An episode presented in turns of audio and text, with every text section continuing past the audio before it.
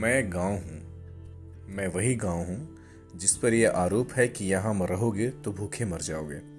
मैं वही गाँव हूँ जिस पर आरोप है कि यहाँ अशिक्षा रहती है। मैं वही गाँव हूँ जिस पर असभ्यता और जाहिल गवार का भी आरोप है। हाँ मैं वही गाँव हूँ जिस पर आरोप लगाकर मेरे ही बच्चे मुझे छोड़कर दूर बड़े बड़े शहरों में चले गए। जब मेरे बच्चे मुझे छोड़कर जाते हैं, मैं रात भर सिसक सिसक कर रोता हूँ। फिर भी मरा नहीं। मन में एक आस लिए, आज भी निर्निमेश पलकों से बाट जोड़ता हूँ। शायद मेरे बच्चे आ जाएँ। देखने की ललक ललक में सोता भी नहीं हूँ। लेकिन हाय, जो जहाँ गया, वहीं का हो गया।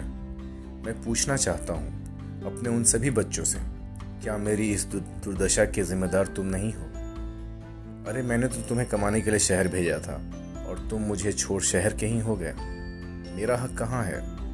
क्या तुम्हारी कमाई से मुझे घर, मकान, बड़ा स्कूल, कॉलेज, इंस्टीट्यूट, अस्पताल आदि बनाने का अधिकार नहीं है? ये अधिकार मात्र शहर को ही क्यों? जब सारी कमाई शहर में दे दे रहे हो तो मैं कहाँ जाऊँ? मुझे मेरा हक क्यों नहीं मिलता? इस कोरोना संकट में सारे मजदूर गाँव भाग रहे हैं। गाड़ी नहीं तो सैकड़ों मील पैदल बीबी बच्चों के साथ चल दिए। आखिर क्यों? जो लोग यह कहकर मुझे छोड़ शहर चले गए थे कि गाँव में रहेंगे तो भूख से मर जाएँगे। वो किस आस विश्वास पर पैदल ही गाँव लौटने लगे। मुझे तो लगता है निश्चित रूप से उन्हें यह विश्वास है कि गाँव पहुँच जाएँगे तो ज़िंदगी बच जाएगी। भरपेट भोजन मिल पाएगा, परिवार बच जाएगा। सच तो यही है कि गाँव कभी किसी को भूख से नहीं मारता। हाँ मेरे लाल, आ जाओ, मैं तुम्हें भूख से नहीं मरने दूँगा।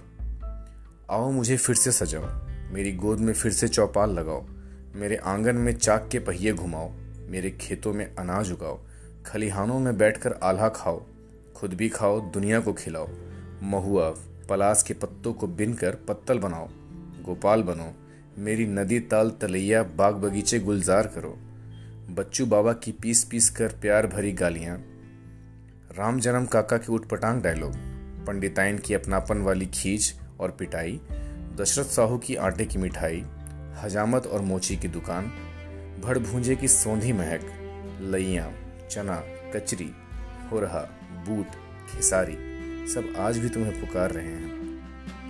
मुझे पता है वो तो आ जाएँगे जिन्हें मुझसे प्यार है, लेकिन वो वो क्यों आएँगे जो शहर की चकाचौंध में विलीन हो गए? वहीं घर मकान बना लिए, सारे पर्व त्योहार, संस्कार वहीं से करते हैं। मुझे बुलाना तो दूर, पूछते तक नहीं। लगता अब मेरा उन पर कोई अधिकार ही नहीं बचा। अरे अधिक नहीं तो कम से कम होली दिवाली में ही आ जाते तो दर्द कम होता मेरा। सारे संस्कारों पर तो मेरा अधिकार होता है ना। कम से कम मुंडन, जनेऊ, शादी और अंत्येष्टि तो मेरी गोद में कर लेते मैं इसलिए नहीं कह रहा हूँ कि यह केवल मेरी इच्छा है, यह मेरी आवश्यकता भी है। मेरे गरीब बच्चे जो रोजी रोटी की तलाश में मुझसे दूर चले जाते हैं, उन्हें यही रोज़गार मिल जाएगा। फिर कोई महामारी आने पर उन्हें सैकड़ों मील पैदल नहीं भागना पड़ेगा।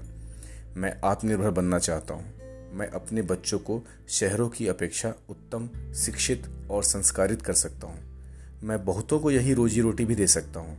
मैं तनाव भी कम करने का कारगर उपाय हूँ। मैं प्रकृति की गोद में जीने का प्रबंध कर सकता हूँ।